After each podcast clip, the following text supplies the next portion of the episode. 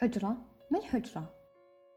حجر صحي مكان سري أو شيء غامض أم جال في ذهنك أنها غرفة. هذا صحيح لكن ليس بالمعنى الحرفي. في هذه الحياة كل منا له ممر مختلف. داخله حجر مختلفة. هي تجاربنا هي أقدارنا. مراحل نمر بها. هي نحن. تارة نجد أنفسنا بها.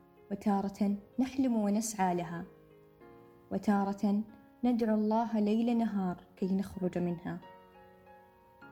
في هذا البودكاست نزور الحجر مع أصحابها لنسمع قصصهم. معي أنا فاطمة البازعي وهذا بودكاست حجرة.